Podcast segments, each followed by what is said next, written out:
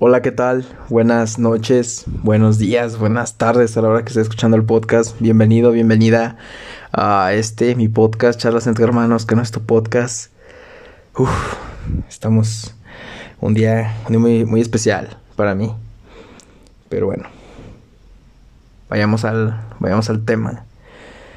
Y la libertad que nos da GTA. Sí, de otro videojuego.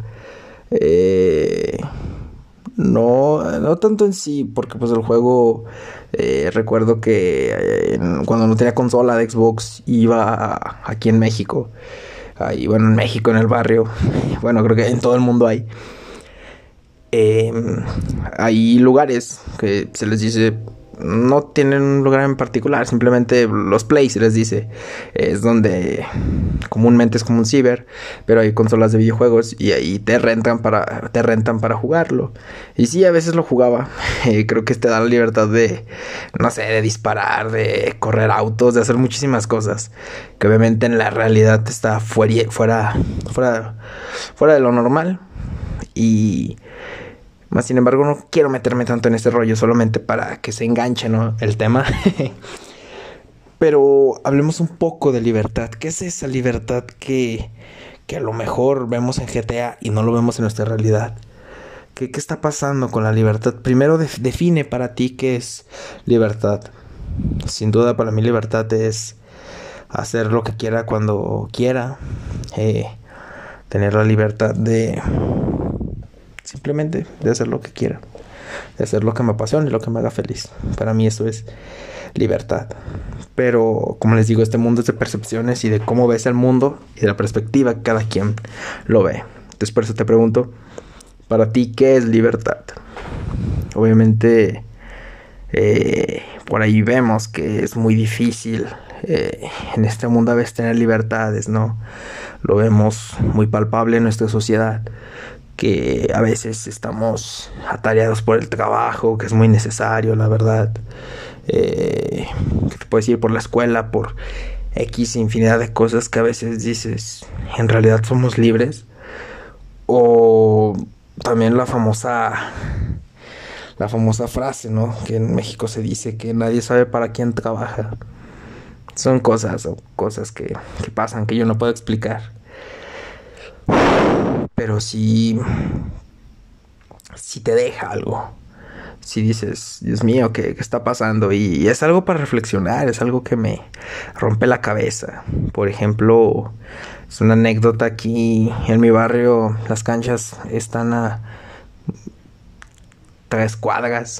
tres cuadras, sí, prácticamente a cinco cuadras están aquí las canchitas. Eh, aquí nos unimos, eh, jugamos los de la colonia, que, que la reta, que no de, de, chesco ni nada, solamente que a los 15 goles, 10 goles o de 10 goles, reta de a 5. bueno, simplemente jugar fútbol uh, con los amigos más que nada. Creo que son de los momentos que dices, la vida es simple, la vida es sencilla. Eh, esto se necesita y es muy grato. Y pues esto es gratis. Solamente hay que disfrutarlo. Y recuerdo ver a, un señor que va, que va a jugar con sus, con sus dos hijos. Un chavo ya de mi edad y otro chavo chico de eh, prácticamente un niño, ya casi adulto como, como yo. Y pues el señor, ellos, la verdad no sé a qué, a que, a que se dediquen, pero recuerdo ver eh, al Señor, es nuestro amigo y todo, y, y ver que, que, el Señor está con ellos, que está jugando, que está divirtiendo, que a veces el Señor se usa aquí mucho en México, que eh, hay gente que carga su bocinita para escuchar la radio, para escuchar su memoria con música, para para, pues no sé, para alegrarse está, está chingón. Más los usan los trabajadores de la construcción, que para mí, pues prácticamente sin ellos no tuviera techo. O yo no comería, porque es, es increíble eh, lo que los señores trabajadores de la construcción hacen día a día.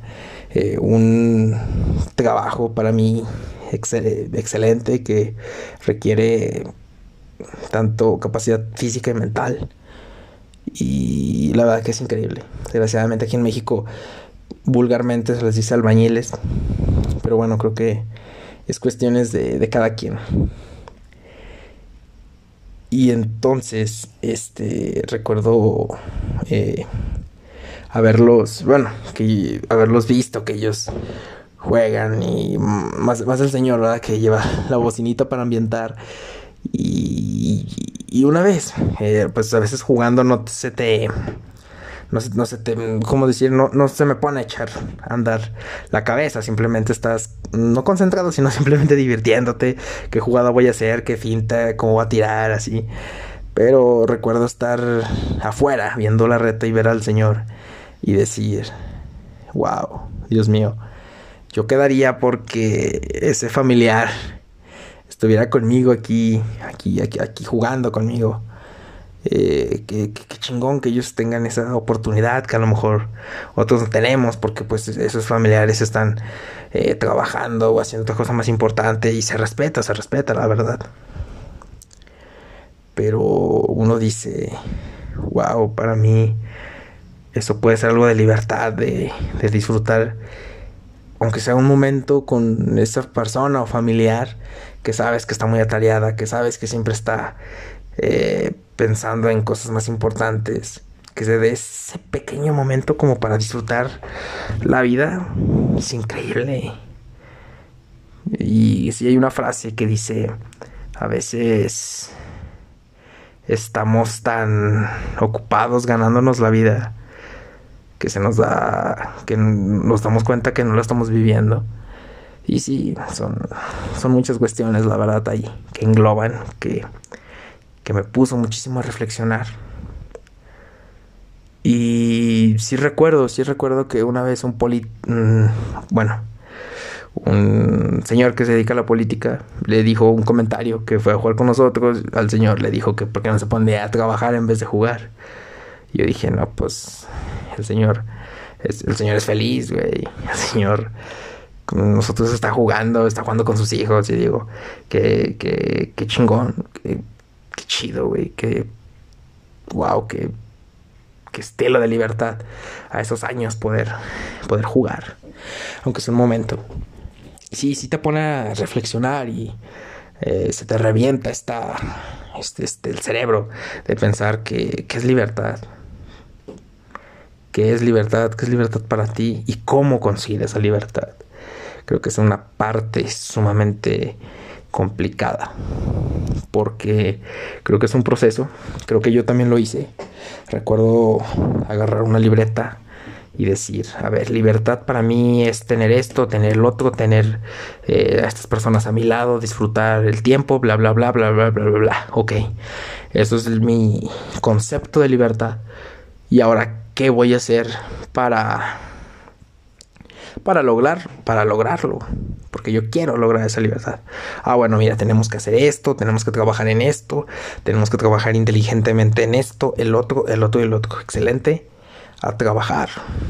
Y ahorita lo estaba viendo con, con Muñoz en uno de sus videos que dice, esta vida es de microprocesos, esta vida es de microprocesos. Eh, si yo tengo la mentalidad de decir, o, no sé, mañana quiero amanecer con un millón de oyentes. Obviamente no lo voy a lograr. Es el microproceso. Se empieza a 3 en un día, salve 6, 7, 8, en 10, en 20, en 15, en 30. Y así se va de poco a poco mejorando. Hasta llegar a este millón de oyentes. No de la noche a la mañana. Porque así no funciona la vida. La vida es de microprocesos. Y ese microproceso es constante. Yo dije, sí, es, excelente. Entonces ya se nos queda ahí la duda existencial de qué es libertad para ti. Ya la definiste, ya la tienes. Entonces, vente a retrospectiva y fíjate las metas. Pregúntate qué tienes que hacer para conseguir esa libertad. Investiga, busca y concéntrate en tratar de, encontrar esa libertad. Yo soy Rosas y espero que tengas un excelente día. Nos vemos.